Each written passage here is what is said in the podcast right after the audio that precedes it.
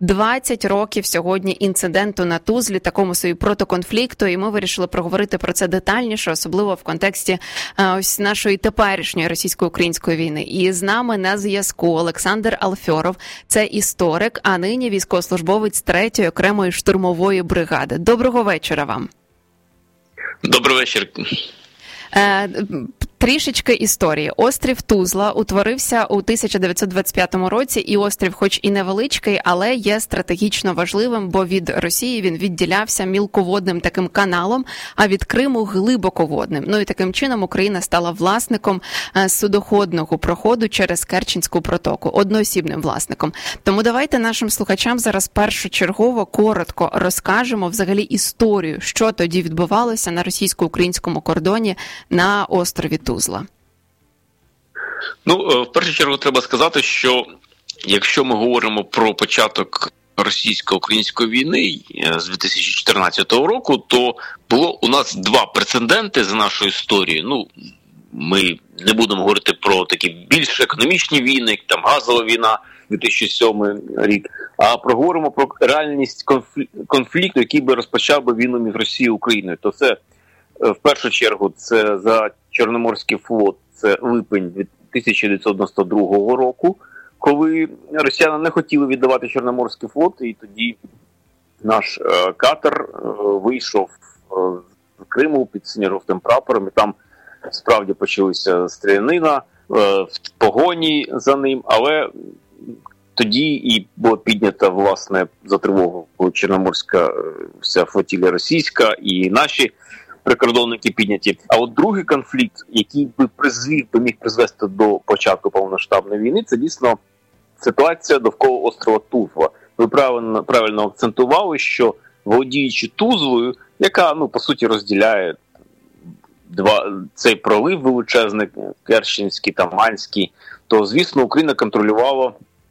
По суті, через Тузлу і Керч контролювала вихід з Азовського моря до Чорного моря. А це відповідно одночасно донська торгівля. Ну, власне, те, що колись наш князь Святослав Хоробрий, коли заснував е, так звану зем, землю Тмутаракань, коли ми контролювали цей вихід, та сама ситуація сталася тепер в Україні, коли ми контролювали вихід величезного торгового потоку.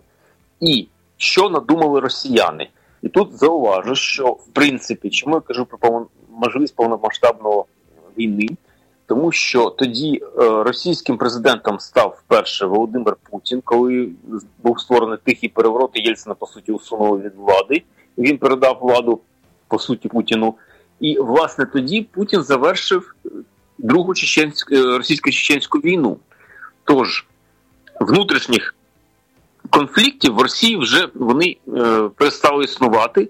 І як Росія втручалася в 90-х роках в на територію Грузії, так пам'ятаємо, підтримував сепаратизм в Молдові, то по суті в Росії вивільнилися, е, скажімо так, військові сили. І розпочався конфлікт на острові Тузо. Він не був державним з боку Росії, тому що е, представники місцевого казачества, патріотів, ну і всяка така от е, глядота, всяка, вони почали насипати по косі до острова, насипати землю для того, щоб об'єднати косу з островом. І таким чином, е, суто в картографічній географічній площині діти косою до острова Тузви, для того, щоб потім е, оголосити острів Тузви, Тузва чергово знову косою і розділити судоходний коридор між Тузвою та Кримом навпіл з України, таким чином позбавити Україну, Україну важливої економічної зони. Я пам'ятаю, як, е, яка була реакція громадського суспільства, бо ну, більшість людей в Україні тоді справді казали, що Росія сусід, що все буде добре, партнерські стосунки. Я навчався на на історичному факультеті, і, і я з друзями ми їздили під посольство Російської Федерації на повітряно-флотський проспект, який, сподіваюсь, е, буде перейменований на проспект. Е, повітряних сил. І, власне, ми тоді тримали постійно російське посольство в такому оточенні з акціями. Це те, що могла робити громада. А от наші військові тут справді є велика роль наших прикордонників, які, хоча і знаходились в такому регіоні, який був, скажімо, постійно опрацьовуваний російською агітацією, і ці всі козаки вони там передавали привіти від кубанців, так від братішок, але при тому наступали на Тузлу. І одночасно наші прикордонники прийняли позицію оберігати. І по суті були створені військ розрахунки, які мали перешкоджати на політичній арені. Ця ситуація в дипломатію не увійшла е, так, як вона могла війти відразу, тому що в чергово повторюю, що Росія діяла гібридно, і ніхто не чув офіційних оголошень там від Путіна про те, що Тузла це наш острів. Зараз ми до нього ще земельки, і все буде добре. А ситуація складалася в цей гібридний спосіб, про який ми тоді навіть ну не думали. Хоча гібридність це і є найважливіший елемент будь-якої війни Росії проти когось. Тут ми говоримо мир, а правою чи лівою рукою з кишені витягаємо ніж і б'ємо в серце. І ця ситуація на острові Тузла вона була в принципі вирішена військово-політичним керівництвом нашої тодішньої влади, коли по суті е, крок президента Кучми тоді е, багато важив е, в політиці між Україною і Росією, і він власне відвідав ці території. Він наказав, щоб війська готувалися, і в принципі про це проговорив. Що було сигналом путінській адміністрації дати задню і всім цим ряженим казакам та, скажімо, прихвостням путінського режиму, тоді який починав розхитуватися е- і наростати свою міць, е, це все припинилося. Е, Олександре, от ви сказали за прикордонників, що вони зіграли дуже важливу роль, але в мене тоді виникає питання: а чому не було ніяких прикордонників безпосередньо на цьому острові? Ну тому що це ж вже був наш кордон. Чому вони десь стояли трішечки далі? Чому там не було якогось не знаю пункту, можливо? Ну, е, справа в тому, що е, острів Тузло є достатньо, скажімо так, має низький рівень над водою, і в принципі він скажімо, якщо з нього нього робити такі бастіони, як, наприклад, робили з таких островів бастіони в часи імперії в 19-18 столітті, я думаю, що наші слухачі прекрасно пам'ятають е, Форт Бояр передачу, і вони можуть уявити, що от на таких от островцях на кшталт Тузли дійсно робили величезні фортеці. Інакше укріплення там по суті робити ну дуже важко, тому що це відкрита територія невеличка яка ну потребує е, потребує постійної підтримки цих споруд, і це не острів Зміїний, який всі прекрасно знають візуально, який височіє над цим морем. А Тузла, Тузла це менш придатний для таких тимчасових або навіть е, маленьких оборонних споруд, але зауважу, що в принципі та наша зброя і вже на той час могла контролювати цей острів. Е, з усі е, абсолютно. Тобто, у нас були і бойові е, гвинтокрили, і була артилерія. Тобто контроль був достатньо за ним нормальний. А от там не було ніяких оборонних споруд. І вони, в принципі, там були не потрібні, тому що і сам кордон, ви знаєте, у нас з Російською Федерацією довгий час в цілому йшли, особливо в 2000-х роках, особливо от в ці двох початок 2000-ні починали починалось розуміння, що не всі кордони виявляються між Україною і Росією, вони проведені. І питання от південних територій було особливо для нас, тому що згадайте, як російські бази військові чорноморські, які існували в Криму, як вони поводилися з, з території. Вони робили їм подекуди самозахоплення території, розширюючи бази, підключаючись до мереж. І все цим сходило з рук, тому що така була дуже незрозуміла ситуація політична. Бо, начебто, Кучма проголосив е, тезу в своїй книзі Україна не Росія, але одночасно політика подвійних стандартів ну, була для нього характерною. І тут ми е, маємо зауважити і наголосити на тому, що ці кордони е, морські, та, вони суто розділяються по е, по карті. І Тузла не представляла якогось опорного пункту в цьому районі. Тож десь отак от. Е, я нагадаю, що з нами на зв'язку Олександр Алфьоров, історик, а нині військовослужбовець третьої окремої штурмової бригади. І ось Олександре, я десь прочитала, що вислів про ось цю ситуацію на Тузлі, що це була ніби пробна війна. Це справді була пробна війна між Росією і Україною, і що вона взагалі дала зрозуміти Росії? Ну, чи була є така фраза, справді достатньо кривата, вже поширена про пробну війну. Ні, це не була пробна війна, але це була ситуація, яка, скажімо, е, дійсно була санкціонована російською владою, і в якомусь моменті це була політична радше така от спекуляція, тому що мовчання Кремля з приводу цієї ситуації, але підігрівання засобів мас так званих засобів масової інформації Російської Федерації, все це створювало такий образ якоїсь незрозумілості. Плюс мовчання політиків російських або ж навпаки заяви. Ну, ми знаємо, що там ті всі, от умовно, ці Жириновські, та називаємо їх так, що вони завжди підігрівали суспільство і казали, що Стузли, і Крим, і все інше. Безперечно, для українського суспільства це був певне такий, певне таке щеплення, що треба бути на поготові, що існує наша територія, і що за нею треба боротися. Чи була це підготовка до війни?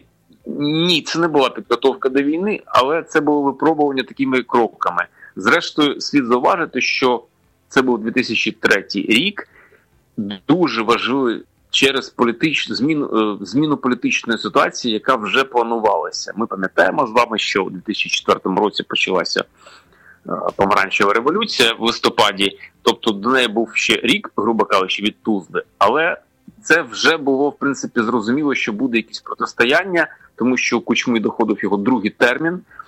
А в Україні саме з 2000-х років йдуть масові акції проти кучми, і в принципі росіяни розуміли, що вже суспільство воно готове виступати не просто солідаризуючись з владою, а виступати самостійно за українські цінності. І це можливо був теж стримуючий фактор, в тому числі через те, що були величезні акції, проходили всією Україною в різних містах, і бачили, що в Україні в принципі на той момент існували вже незалежні засоби масової інформації. В Україні розвивався інтернет і ми маємо згадати Георгія Гангадзе і інших журналістів, які працювали на користь суспільству. І оця ситуація дещо в принципі лякала росіян, тому що українці вже отримали сигнал, те, що Росія є небезпечною. А Росії необхідно було проконтролювати зміну влади, таку, яка їм була необхідна. Тож там була дещо патова ситуація. Е, чи це був це була така перевірка? Незрозуміло. Радше це був просто знаєте рішення. А може і вийде десь так. Я коли читала взагалі про цей конфлікт, ну тому що тоді в той час я була ще дуже маленькою, ще дуже мало знала про нього і розуміла взагалі, що відбувається. Але ось що мене здивувало, що 2003 рік це, по-перше, був роком Росії в Україні. Як би це дуже дивно зараз не звучало. Так, так, так. А ще е, мені дуже не сподобалась та фраза, те, що саме 2003 року, і саме з цієї ситуації на Тузлі, власне, і почалася ось така інформаційна кампанія проти України. Е, чи так це тоді було? Так, е, безперечно, інформаційні кампанії вони починаються в той період, але не зовсім ще, знаєте, е, не зовсім ще активно. Росія тоді розпочала кампанію проти України інформаційно в контексті виборів майбутніх.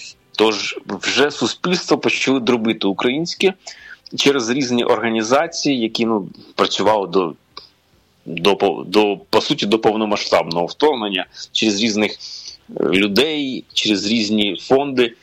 Тоді на е, для українців дійсно моделювалося для росіян моделювалося бачення українців як не просто сусідів і братів, а вже про якусь таку категорію людей, які становлять в чомусь навіть небезпеку. І це особливо стало відчутно у 2004 році ми з вами прекрасно всі ситуації знаємо по помаранчій революції, але ця зміна влади в Україні вона призвела до того, що українці погані, але ж потім все ж таки кардинально змінилися.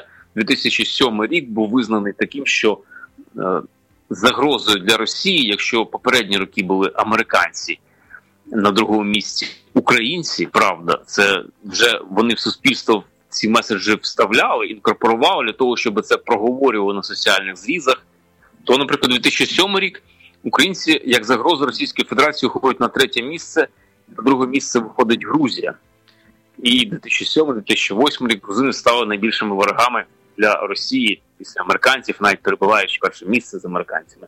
Тобто е, соціальні соціологічні зрізи для Росії це завжди маніпуляція, і вони ними найцікавіше, що вони готують свої певні акції. Ну і так 2013 рік теж став для нас в соціологічному зрізі подібним, що ми стали ворогами Росії перед перед нападом у 2014 році. Пане Олександре, у нас буквально декілька хвилиночок лишається. Е, ось і в мене щодо вас таке трішки провокативне питання, тому що ну ситуація на Тузлі е, це фактично ситуація без єдиного пострілу. Але от що було б, якби ми все ж вистрілили?